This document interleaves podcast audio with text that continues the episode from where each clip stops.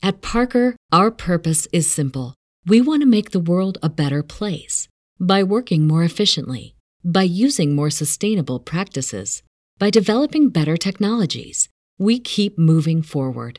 With each new idea, innovation, and partnership, we're one step closer to fulfilling our purpose every single day.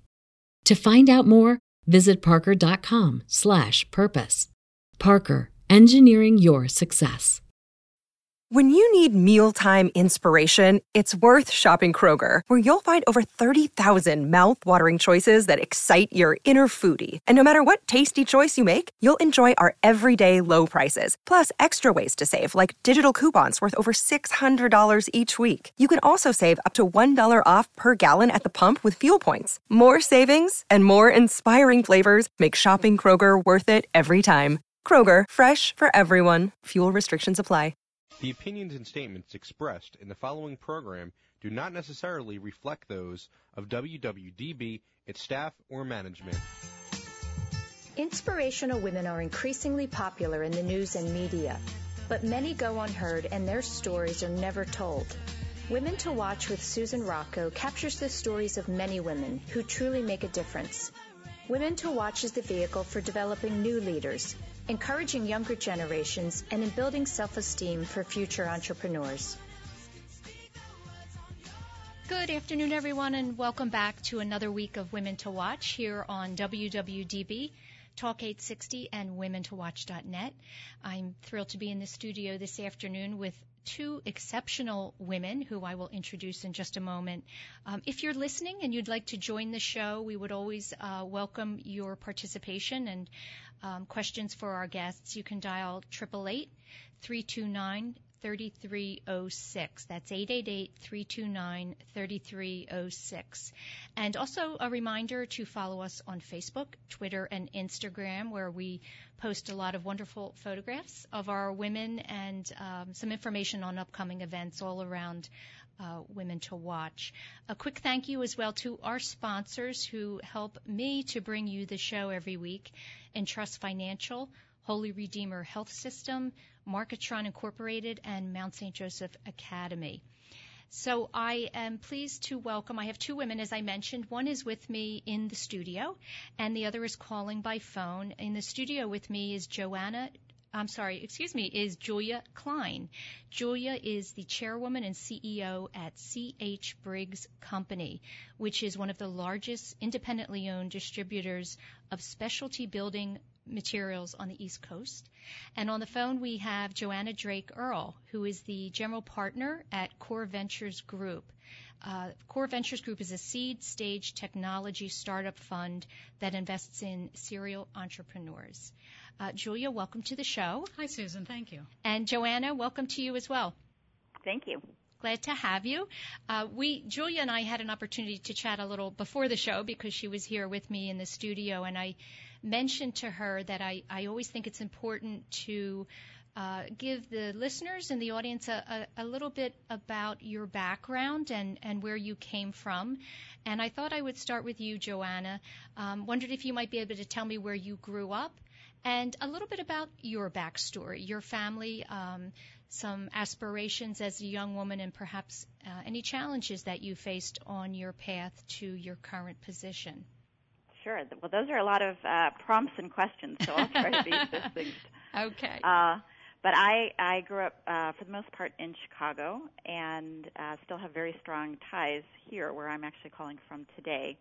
I serve on the board of uh, a business that my family owns that's helmed by my stepmother, who is also a C two hundred organization member that you'll hear about. So I'm back here quite frequently, but I moved out to the West Coast to attend college at the University of California at Berkeley, and then stayed on for a master's degree at Stanford, and have been residing there ever since. It's very hard to move away once you get plugged into the innovation ecosystem in Silicon Valley. Mm. And the summary of my career arc is, after leaving Stanford, I joined Booz Allen and Hamilton for about five years, where I was consulting with some of the leading media, entertainment, and then tech companies, and then had a long stint where I began many media tech startups, and the most well-known of which is a company called Current T V, which is co-founded by Vice President Gore and business partner Joel Hyatt. and as a founding executive there, had the great privilege of building that company over almost a decade, predominantly as C O O, and creating one of the first social media companies before there was a category. Mm. Very quickly after Current, I uh, took a little bit of time to do angel investing and advising as I was figuring out my next career move. I joined a very uh, now preeminent female angel investor group called Broadway Angels.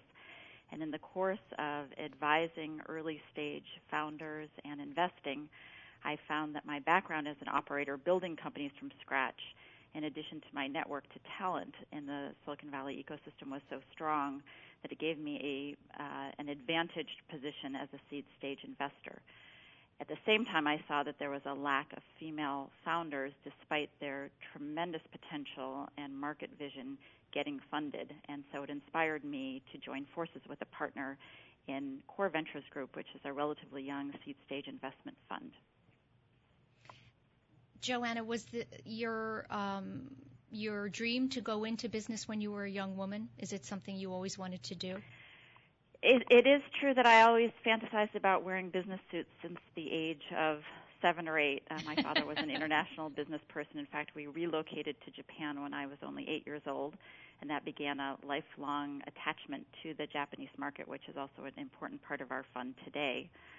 Uh, and my mother and my stepmother are, have both been very successful businesswomen, so I've been surrounded by inspirational leaders around me, and um, truth be told, I've been tagging along with the C two hundred organization since I was in my early twenties as a guest, and have had have been very privileged to have a lot of inspiring women ahead of me in regards to being a, a pioneer in female-founded businesses and running large uh, running large businesses, including a stint as a C O O of a public mobile company. Right. You know, and I, I should mention that the reason I have both Joanna and Julia with me today is they are both members of uh, the Committee two hundred, which is a foundation um, that supports and, and celebrates and helps to advance women uh, business leaders. Um, Julia, why don't you talk uh, just for a few minutes about your background, where you grew up and, and went to school, and, and perhaps your aspirations. Sure. One of the things I just love about hearing other women's stories, especially in the Committee of two hundred ecosystem, is that everybody is so different. Um, my story couldn't be any more different from Joanna's, and, and yet we share the same desire to foster and celebrate and encourage other women in business leadership. Um, I grew up in Reading, Pennsylvania, outside of Philadelphia, um, in a uh, small uh, small city, uh, in a small family where both of my grandfathers and one grandmother were entrepreneurs. My father's an entrepreneur, and I'm a third-generation family business owner. I bought the company in nineteen ninety, so a long time ago at yeah. this point. But I grew up with absolutely zero interest in business. Zero. Less than zero. I thought it was um, unpleasant, not interesting, all kinds of things. And um, to my father's great credit, he would always just smile and say, mm-hmm, so, you know, maybe you'll come around at some point. What were you interested in? I, I, I wanted to be an F B I agent. Ooh. I wanted to be a lawyer. I wanted to skate in the ice capades. I, I didn't have, uh, I, I didn't dream for one second about wearing a business suit. Didn't even dawn on me that that would be an interesting thing to do.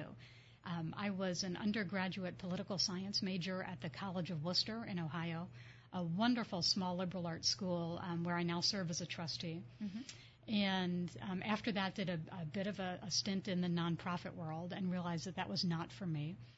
I went to graduate school at the University of Chicago. Uh, Joanna and I have that great Chicago connection uh, together. And um, then went to Washington to uh, work on political campaigns. And I did that for a number of cycles for all kinds of fabulous candidates, um, some who won, more who lost, uh, but f- just terrific experience. Uh, building a campaign, uh, you know, we're in such a, a political uh, environment right now. Uh, campaign work is the ultimate kind of entrepreneurial startup and ultimate meritocracy in many ways. So I learned a great deal um, in my political life, including having the great good fortune of uh, working for an entrepreneur in uh, Northern Virginia as he was running for lieutenant governor. Um, his name is Don Beyer. He's now a congressman. He was a former ambassador. He's probably in Philadelphia today for the convention. And I'm always uh, grateful to his example of being an entrepreneur and a civic and political leader. And it was really his example that encouraged me to go back to my family business, buy in, buy the company. And um, the, the last twenty-four years or so uh, have gone by really quickly. Yeah, and, and we should mention a very non-traditional um, industry that you're in, you know, uh, the building industry. And um, I, I wanted to ask you real quickly what your grandmother did as an entrepreneur, because uh, that was, you know, un, unlikely back then. Sure. The C H. Briggs Company was founded in my grandparents' garage. It's one of those oh, terrific all-American entrepreneurial success stories. Oh, I love that. And um, my grandfather, C H. Harry Briggs, mm-hmm. and my grandmother, Georgiana Briggs, worked together okay. side by side. I have wonderful memories of um, her beautifully manicured nails. Um, holding a pencil, working the adding machine really quickly. So they, they built the company together, mm-hmm. um, and that was a, a great role model for me. Yeah, wonderful. Um, you, you mentioned you had a son. Any aspirations for him to go into the family business? That's a loaded question, I'm sure, especially no, if he's I, listening. He'll, he'll be a senior in college. He's, a, uh, like many millennials, has a real global outlook, um, is uh, uh, f- uh, f- multilingual. Um, interested in all kinds of things around the world. Um, I don't think that coming back to Reading's really in his worldview right now. Well, the truth is you can do business anywhere today. He wouldn't have to be there. Um, you mentioned the political climate, and, and certainly um, we have a lot going on here in Philadelphia with the D N C.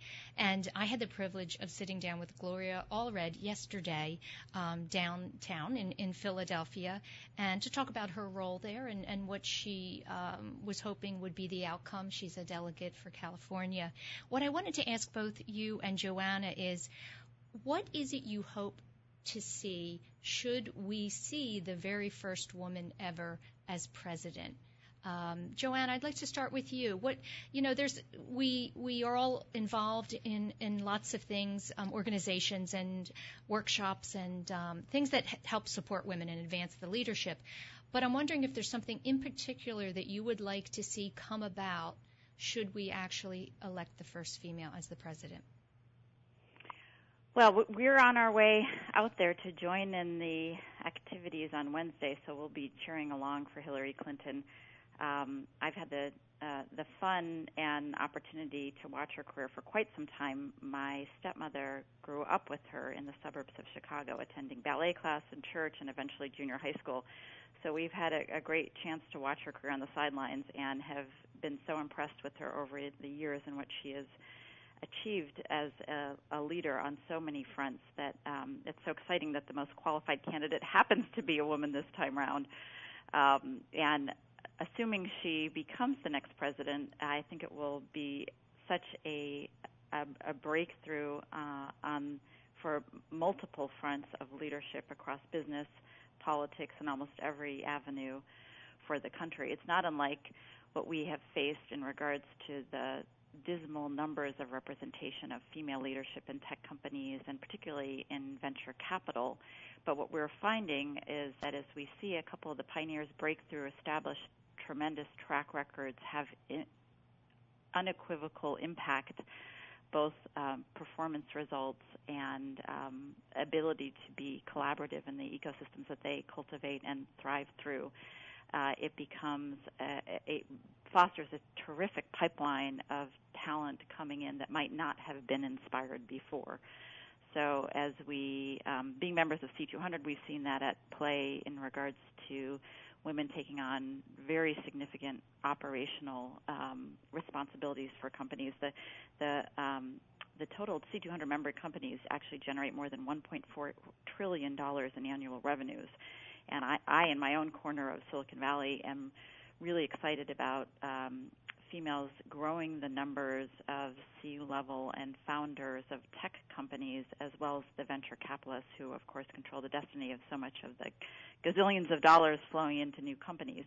And I think uh, having Hillary Clinton at the helm of the country um, will propel women on, on so many sectors and so many roles, and I couldn't be more excited. Um, let, let's talk about that for a second, because we have definitely seen um, numerous historic firsts over the past couple of years for women, and I, I jotted down uh, just a couple of them. Obviously, Hillary Clinton, uh, Theresa May, the British Prime Minister, Christine Lagarde. the head of the International Monetary Fund, Angela Merkel, Chancellor of Germany, Janet Yellen, uh, Chair of the Federal Reserve, and Mary Barra, C E O of General Motors. What I wanted to ask both you and Julia was, do you believe we're we're at a tipping point? You know, where do you feel this uh, these these uh, accomplishments really put us as a country? Um, Julia? Well, th- this is a half a glass half full, glass half empty kind of question, I think. Um, sometimes we say, if you can't see it, you can't be it. And I'm not sure I really believe that, but I do believe with my entire heart that if you can see it, you can be it. So now we have women in public life around the globe, uh, leading countries, leading organizations, really setting policy at the highest level. And that is a, a vision that every little girl in this country and countries around the world can look at and say, I can see that, so I can be that. And I, I don't think we can underestimate the really critical importance of that. Um, I believe we're at a singular point in time when, I, I don't know that it's a tipping point per se, but we're at the point where this is no longer unusual. What, what's unusual is in the United States, our really dismal numbers in terms of public leadership compared to countries all around the, all around the globe. Um, if you look at board leadership, which is something the Committee of two hundred is focused on, uh, we really have not moved the needle at all um, over the last ten years.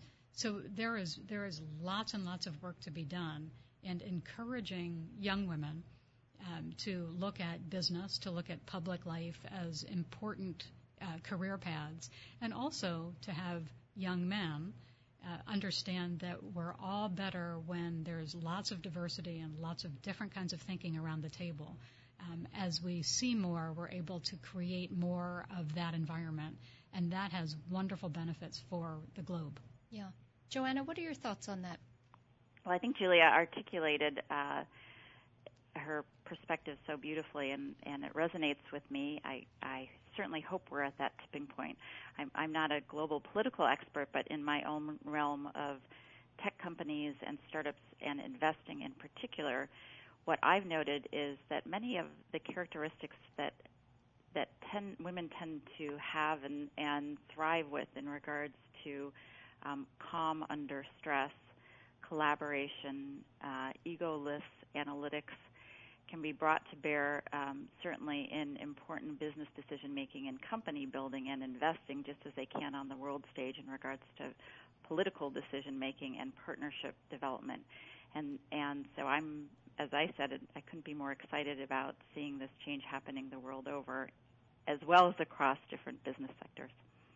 And I, I would say that, you know, just mentioning the women I just did has to be has to point to the fact that we are we are somewhere much further than we have been, excuse me, um, in the past. And so I, I do think that it's it's an incredibly exciting time for women, and there are those examples of seeing it and, and being it for the younger generation. Um, I guess one of the obvious questions, and, and one that I ask often on the show, is why do you believe we still have so far to go? We have had how many women pioneers ahead of us that have been doing, uh, maybe not in the same way, but the same, uh, they've had the same motivation to really encourage women to step out and lead across all industries. Is it a cultural uh, barrier? Is it um, family responsibilities? Is it um, a lack of confidence? You know, just kind of what's in women's D N A. Um, Julia, tell me what your thought is on that, or is it a combination of all of those things and more? Well, well I was going to say yes, yes, and yes, and, and, until you said the D N A part, and that yeah. I'm not so sure of. Okay. But I, I think there, um, there there's a, a myriad of reasons uh, that we um, don't have the kind of uh, results that we're looking for in terms of shared leadership and shared val- creating shared value um, across industries and ac- across our country. I think all of those things matter. Um, what you're trained to do, what you're interested in doing, who encourages you, um, how you get moving, who supports you and sponsors you and mentors you, all, and where you look for opportunities. I think all of those things are true. Confidence, completely.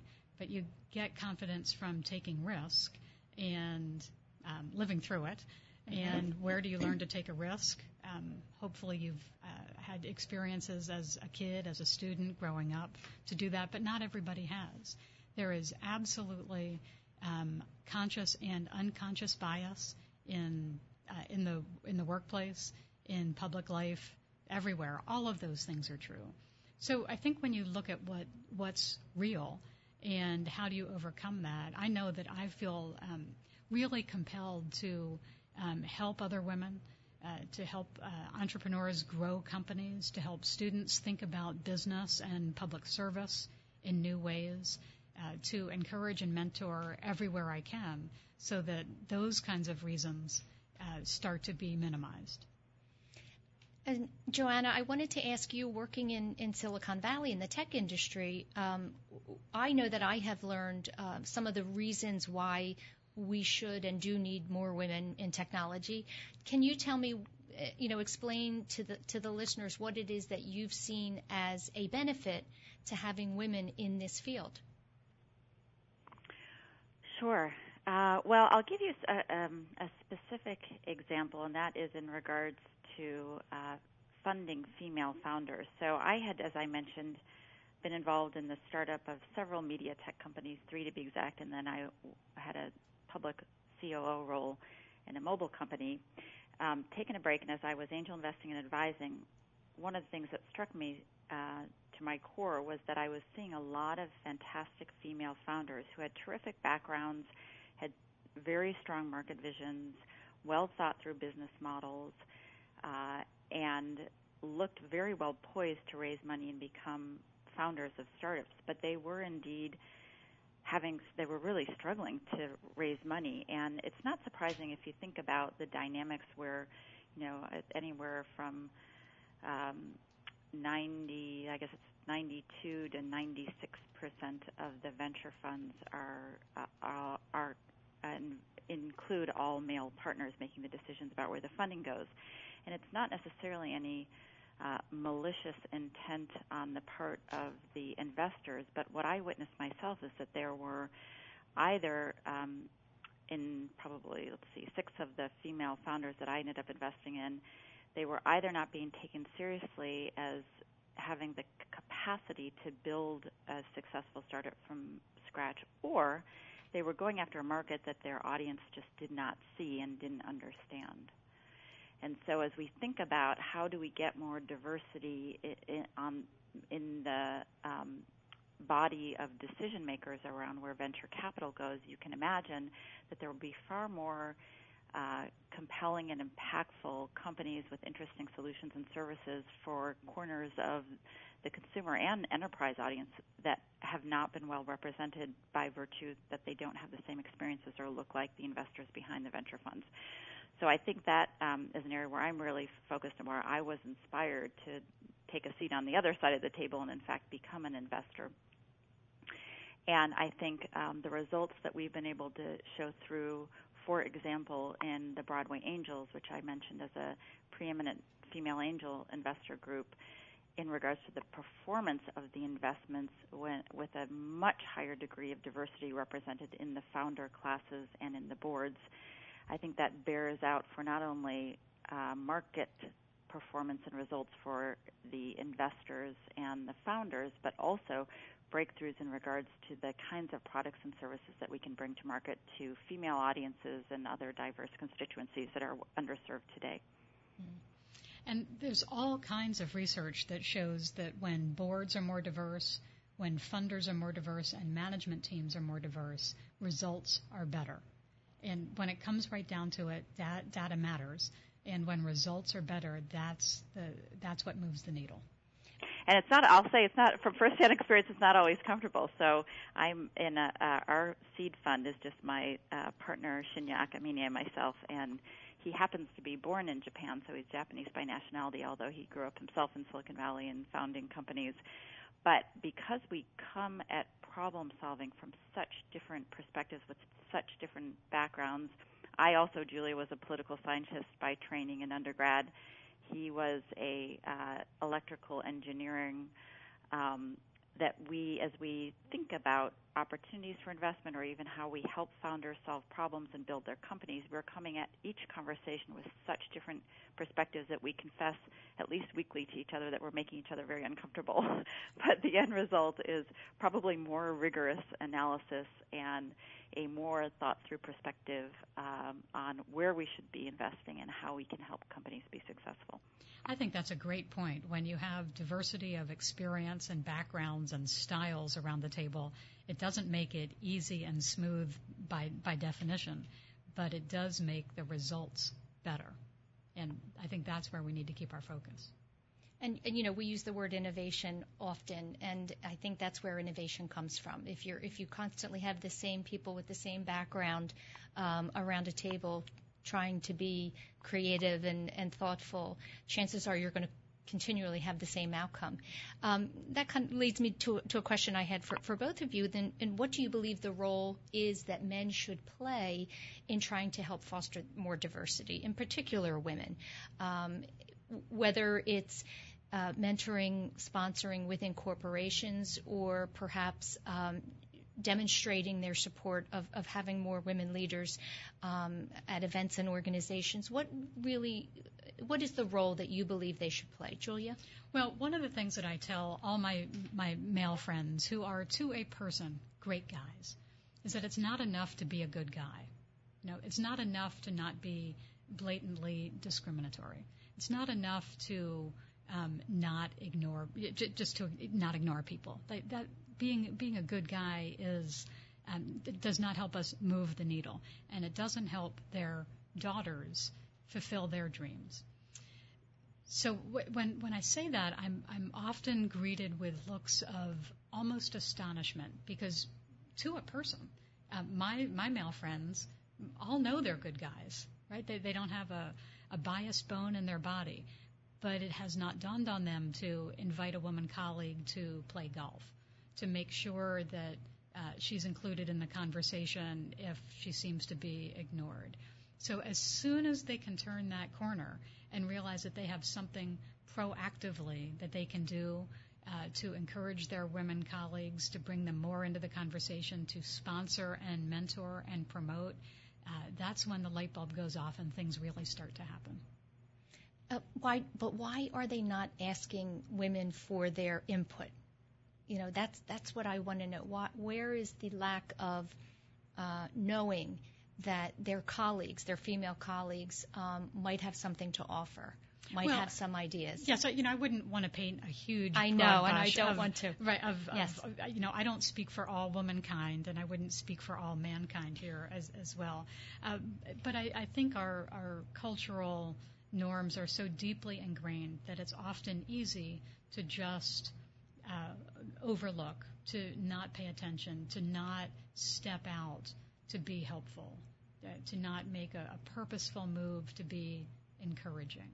And as soon as uh, the good guys really recognize that, uh, they they they change behavior and and get and get right to it. So some of the best sponsors and mentors, especially in larger corporations, some of the best that I've seen um, are some terrific men. And then there's a huge responsibility, I believe, for women to help other women as well. Yeah. Joanna, I'm wondering if there's any personal experiences you could share where where you've worked with a, a gentleman in, in the technology field, and perhaps you've witnessed them have kind of an aha moment, you know, working with you. Sure. Well, I, I think that Julia was making two primary points, one about what you can do if you actually are a male executive in a corporation to advance uh, sponsorship of women, and then the women's role themselves, so I, I'm happy to speak to both. On the former, I, I had a, a terrific experience where um, in the founding of Current T V, I had uh, an amazing uh, male boss and sponsor who gave me all end of opportunities within the company to play significant leadership roles in areas that I didn't have experience with, so I, I felt quite sponsored. And not only that, but uh, truth be told, we closed funding for the P P M of Current T V the Friday before I went into labor with twins on a Monday and went back to work within two weeks. And um, I don't really remember that first year of building the company and building the twins, But um, we were operational with a twenty-four seven cable network and an online production studio. And what I found over the course of the next couple of years, were, which were not unchallenging for me as a mother and of a company and twins, was that the flexibility that they instituted into the working environment for me was enormous. Mm. And they joked before I went into labor that the best thing that you could ever do is hire a woman who's type A on bed rest, because all she can do is work all day. And maybe that's how we got the, the funding closed. But after after um, the girls were born, to their great credit, they gave me all latitude in the world to work the way I wanted to, even though I had large teams reporting to me and eventually uh, international properties as well.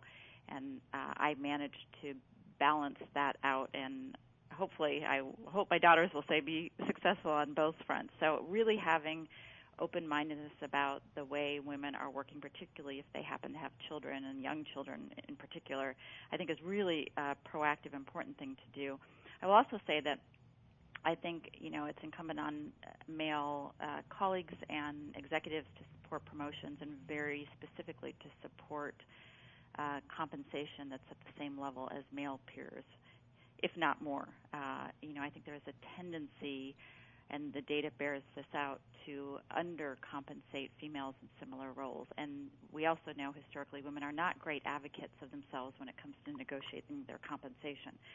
So I've had instances where I've been promoted into the same role of a male and been offered lower compensation, but, you know, was able to call my sponsors and uh, boss to the mat and get that addressed, and Uh, proceed to be effective at arguing for equal compensation over time. And I think that equal compensation gives you the confidence and eventually the platform to also continue to assume more and more roles.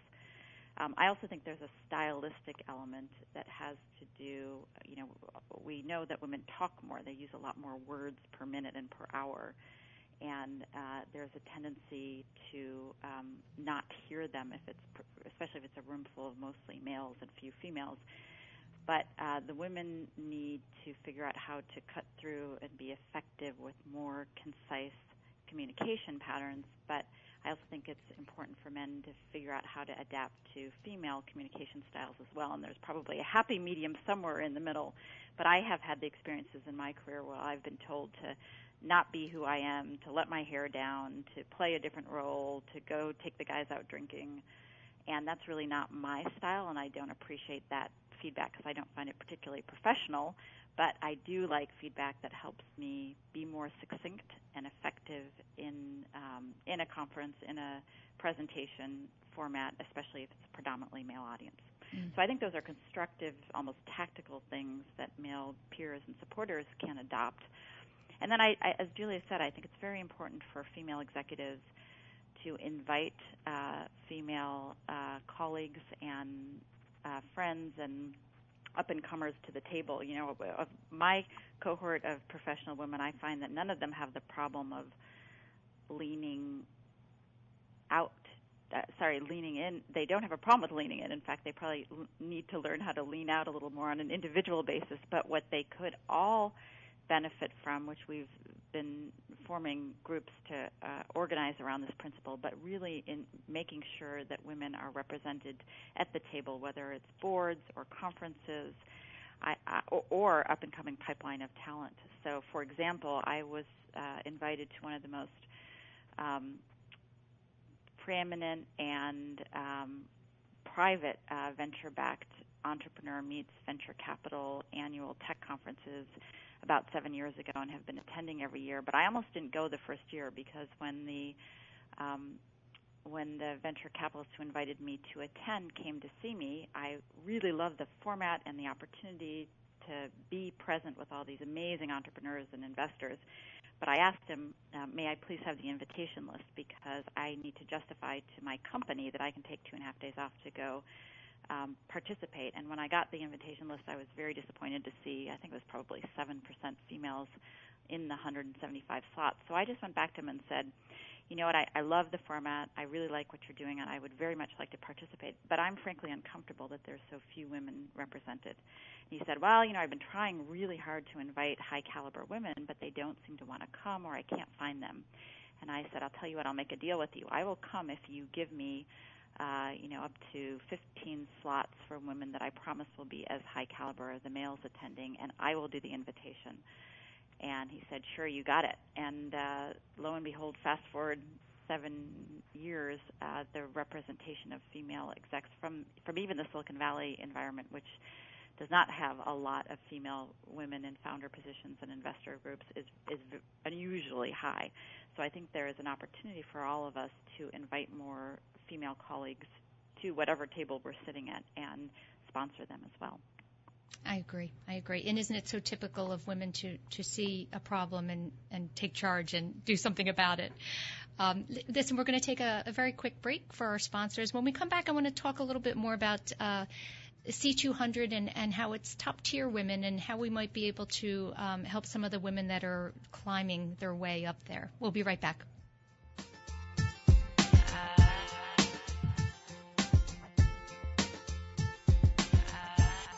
There are three hundred sixty-five days to schedule a mammogram.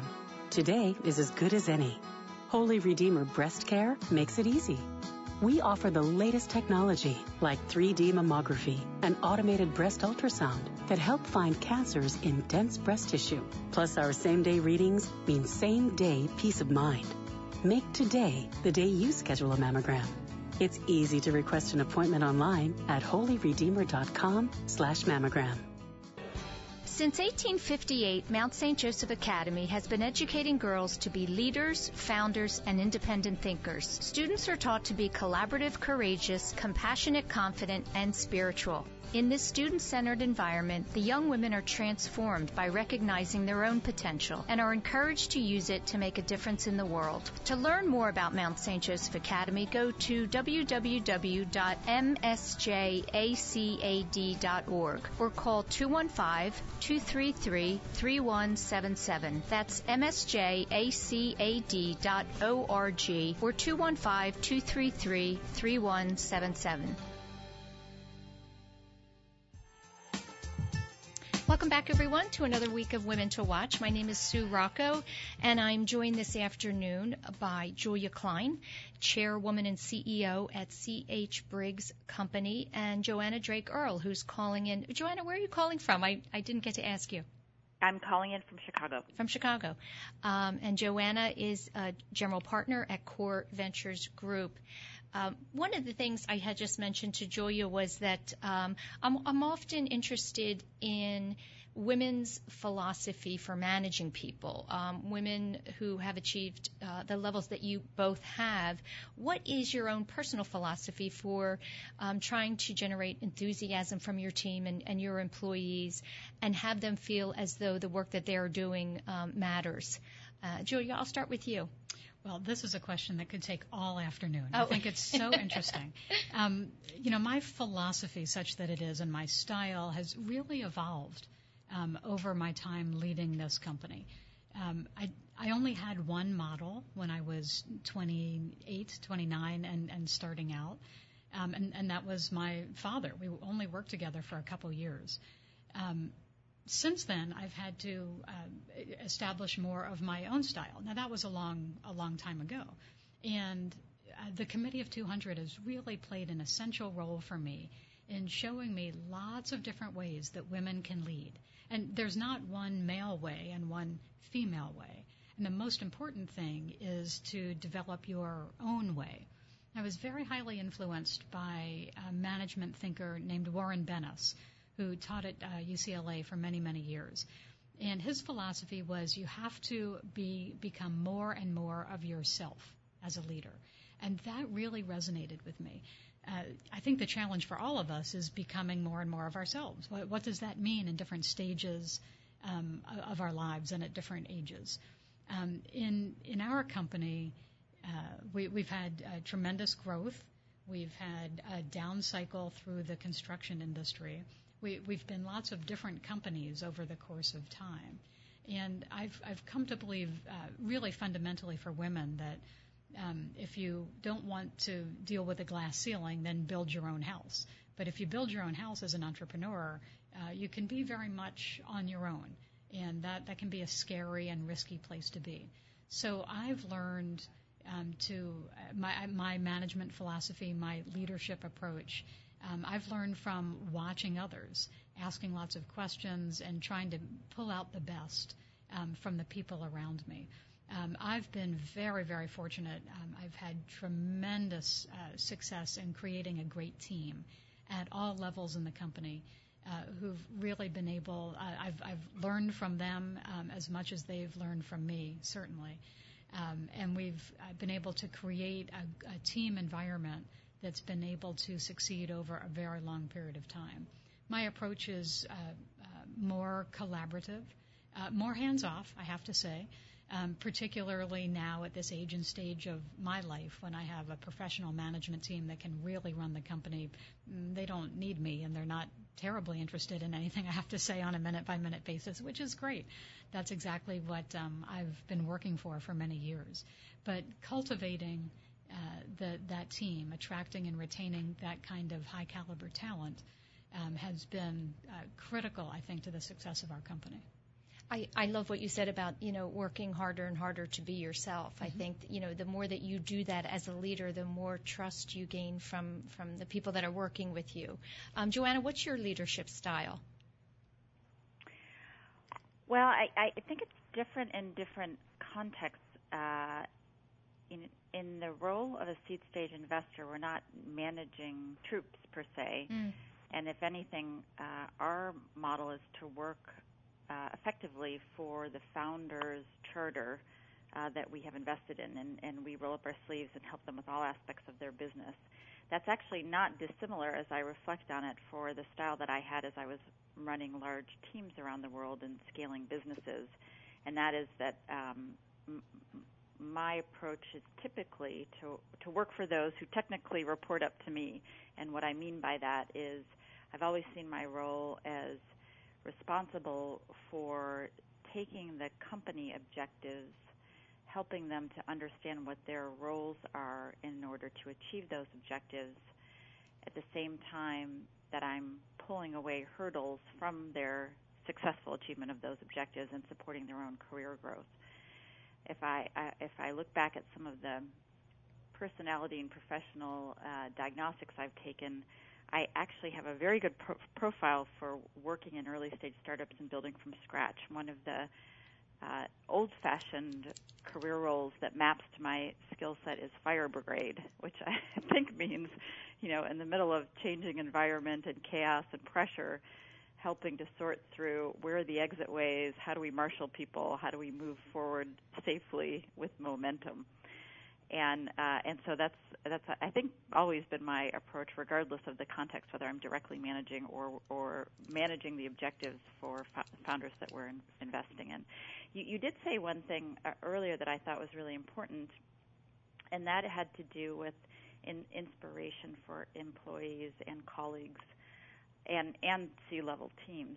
What I have found throughout my career is that it's very hard to motivate employees with just cold um, dollar metric goals, um, but instead, if you have a company that has a meaningful mission that provides each employee with a sense of purpose when they come into work in the day, they will be motivated far more than the, the potential for big upside compensation or even hitting certain tactical um, metrics.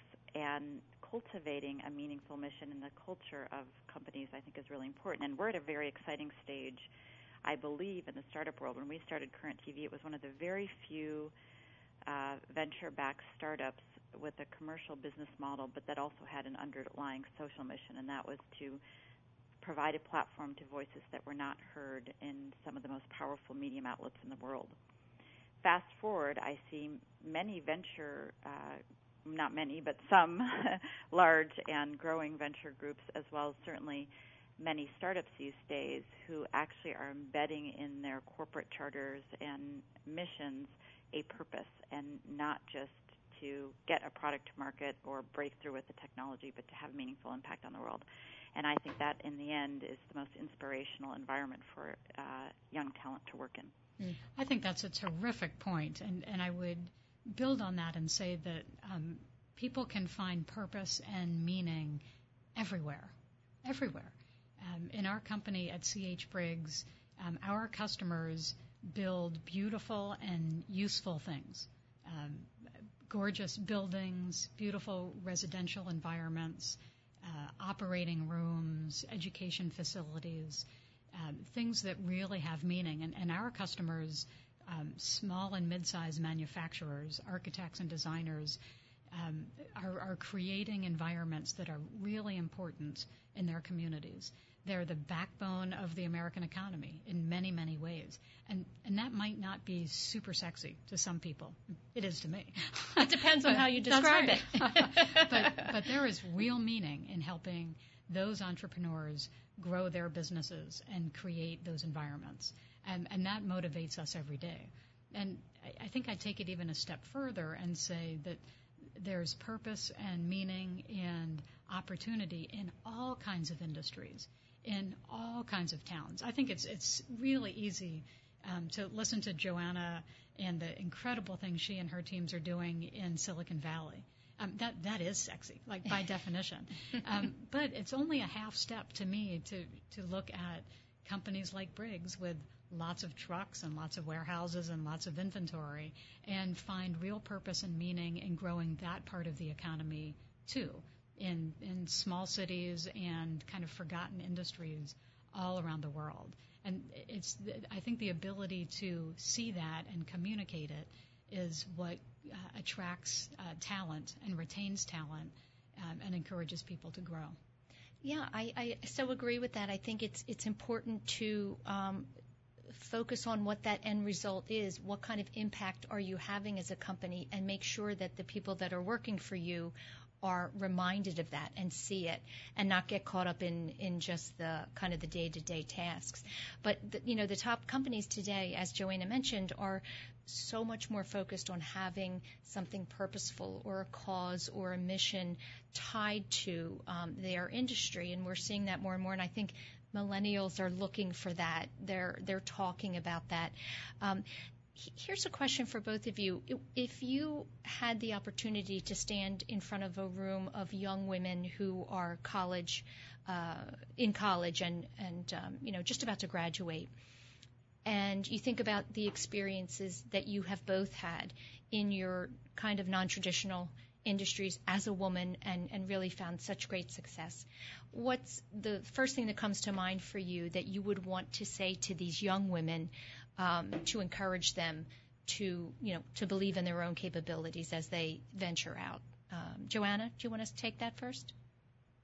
Sure. Well, I, I love a motto that my uh, stepmother uses all the time. It's actually the um, the D S C Logistics business motto as well, which is ready for it.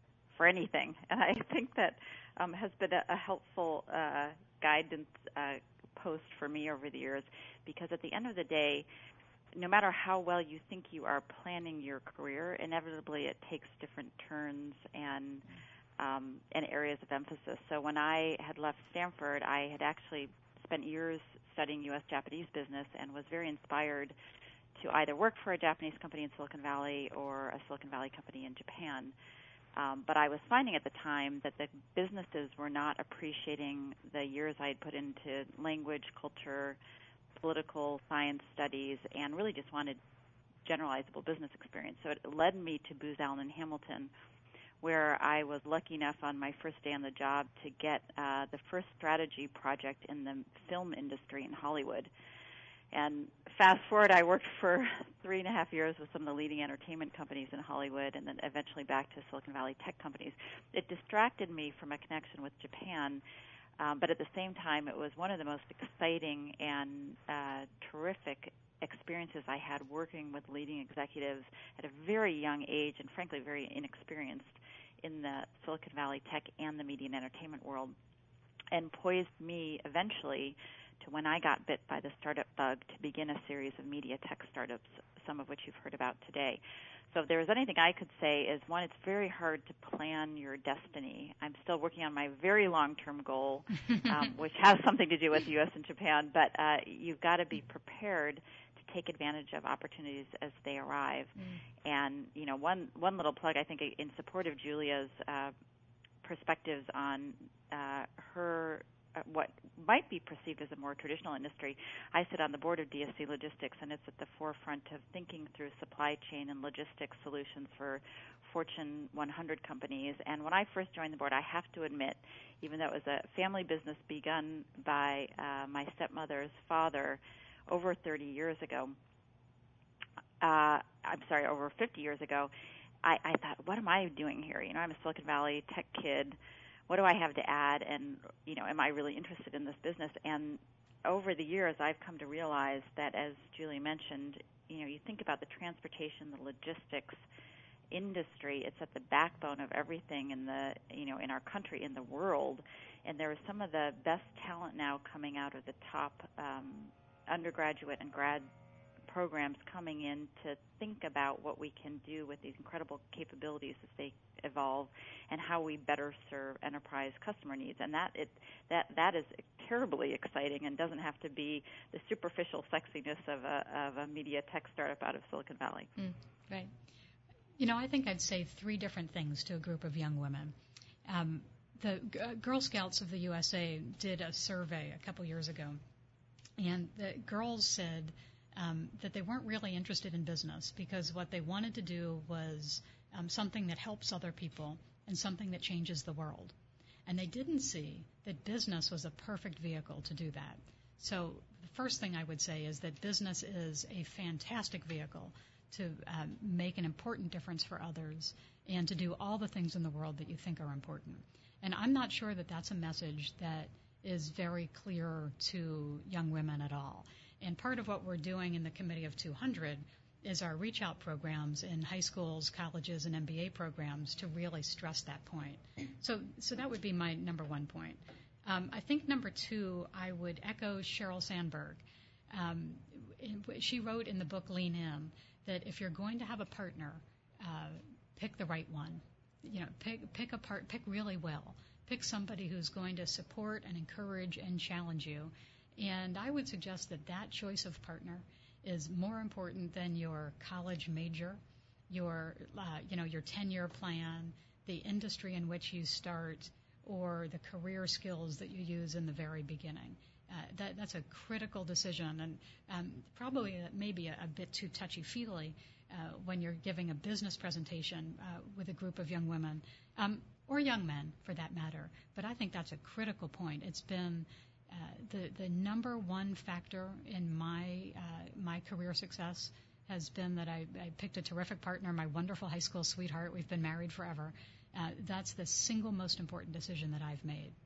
And then third, I think I'd say to a, a group of uh, young women kind of on the on the cusp of um, jumping into the world is uh, uh, just a little biblical, is to be not afraid. To to step out and step in and lean in and give things a try and take risk. Uh, it sounds a lot easier than it is, but I think constant encouragement to not be afraid, um, to try new things and try everything will will serve you well uh, no matter where your career goes. Great advice, but on both sides. I think it's always important to, to select people and align with people that, that lift you up and make you better. Um, I, I'd love to hear from both of you, you know, if you could share a personal challenge that you have faced that really was an experience that um, allowed you to gain a better perspective on your own level of confidence because you worked through it. Um, and it can be just something that's, you know, difficult for you um, day to day now. Um, outside of your profession, what are some of the things that are just kind of a challenge for you that as you work through them, you can share with the listeners that, you know, you too, as, you know, um, someone who has been highly successful from a business standpoint, you have had your own adversities and challenges to overcome. You know, one of the things I like best about the Committee of two hundred group is that, that I have, I'm, I'm surrounded by wonderful women of all ages. And they have stories like you would not believe. You know, I look ahead and I see some women in, in their eighties um, who've built fabulous businesses and then lost them. Mm. You know, markets changed, uh, fraud happens, uh, terrible illness happens, bad decisions happen. They've built businesses, lost them, started new ones, completely changed careers, um, have become great philanthropists. And I, I look ahead and I say, oh, you know, if that's what the next thirty years looks like, that's fantastic. You know, it makes me know that resiliency um, is one of the most important skills you could possibly have. Um, you know, boy, among the many challenges I've faced, um, I, I think finding finding the right style. I, I talked about that a bit earlier. Um, as a young entrepreneur, um, developing a style that was um, more inclusive, uh, that wasn't combative, that that was hard for me to learn. Um, helping steer the company through a downturn, very, very challenging. Uh, fortunately, I have a t- terrific team around me. R- running a company through different life cycles, um, al- always difficult. And, uh, you know, being able to find the right combination of engaged and letting a team uh, really, really run on their own. Uh, that's a constant day in and day out uh, kind of battle. Um, you know, my goal is to get a little bit better at it every single day. You mean let go of control? Yes. Yes, mm-hmm. yes. Um, and I think what you said earlier ties to what Joanna was talking about, you know, being having the ability to um, pivot mm-hmm. and always being aware that, that everything you've uh, planned may not fall into place. Um, that's such an important thing to be able to do. Joanna, is there something that, um, you know, comes to mind for you that that has really been a challenge for you uh, day to day?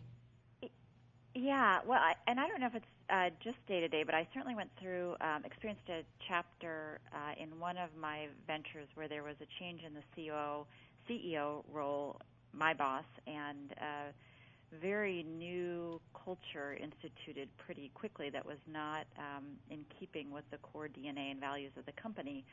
And in the course of that um, management and cultural transition was really questioned and somewhat marginalized in regards to my own role and skill set. And um, we ended up agreeing that what my role, my style, my results were very different from what he represent coming into the company.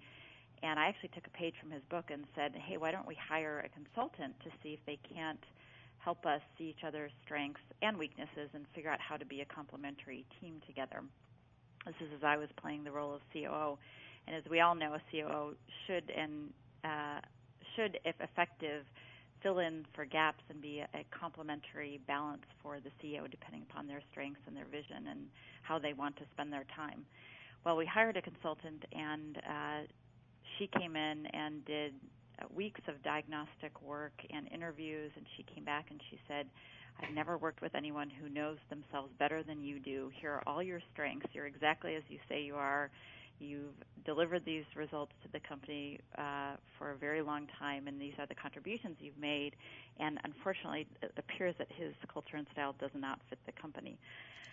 And so I guess in hindsight, I would say um, having the confidence to know oneself, what one is good at, being open to constructive criticism and different roles is very important. But if you're confronted with what is ultimately an antagonistic situation that doubts your own capabilities, I think to use different mechanisms to clarify what those doubts and capabilities are and make sure that you are not marginalized in the process. And so that was a, a tough experience that I went through. Came out the other end feeling that much more confident and um, effective in my ability to navigate waters with new C E Os and, for that matter, boards as they change culture. What a smart thing to do to, to bring in a third party, you know, and not, you know, sometimes um, that's so needed in kind of eliminating the um, the word I'm looking for when you're, you know, when you're struggling with, with a colleague and, you know, you, you're not meeting uh, in the middle. It's it's often really beneficiary to have a third party who com- comes in and, and doesn't have the emotion. Yeah. Um, listen, we're we're at the end of the show. Uh, it was a wonderful show full of great advice. I'm so appreciative of both of you joining me this afternoon. I know how busy you are.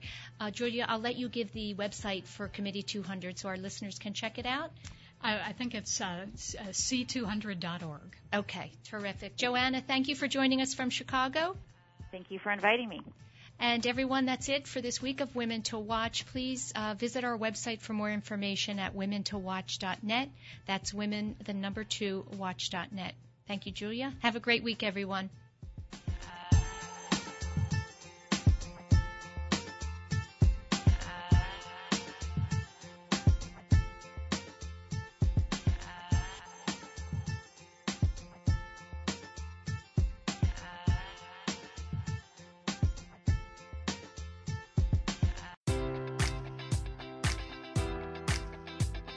Enjoy all your favorite sports like never before at BetMGM. Sign up using code Buckeye and receive up to fifteen hundred dollars back in bonus bets if you don't win your first bet. When you register with BetMGM, you'll get instant access to a variety of parlay selection features, live betting options, and the best daily promotions in the business. And with BetMGM at your fingertips, every play and every game matters more than ever. Place your money line, prop, or parlay bets with the king of sportsbooks today. Sign up using code Buckeye and receive up to fifteen hundred dollars back in bonus bets if you don't win your first bet.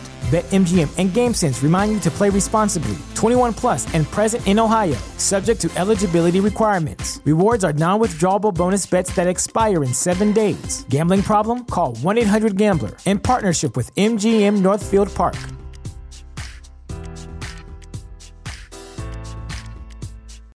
When you need mealtime inspiration, it's worth shopping Kroger, where you'll find over thirty thousand mouthwatering choices that excite your inner foodie. And no matter what tasty choice you make, you'll enjoy our everyday low prices, plus extra ways to save, like digital coupons worth over six hundred dollars each week. You can also save up to one dollar off per gallon at the pump with fuel points. More savings and more inspiring flavors make shopping Kroger worth it every time. Kroger, fresh for everyone. Fuel restrictions apply.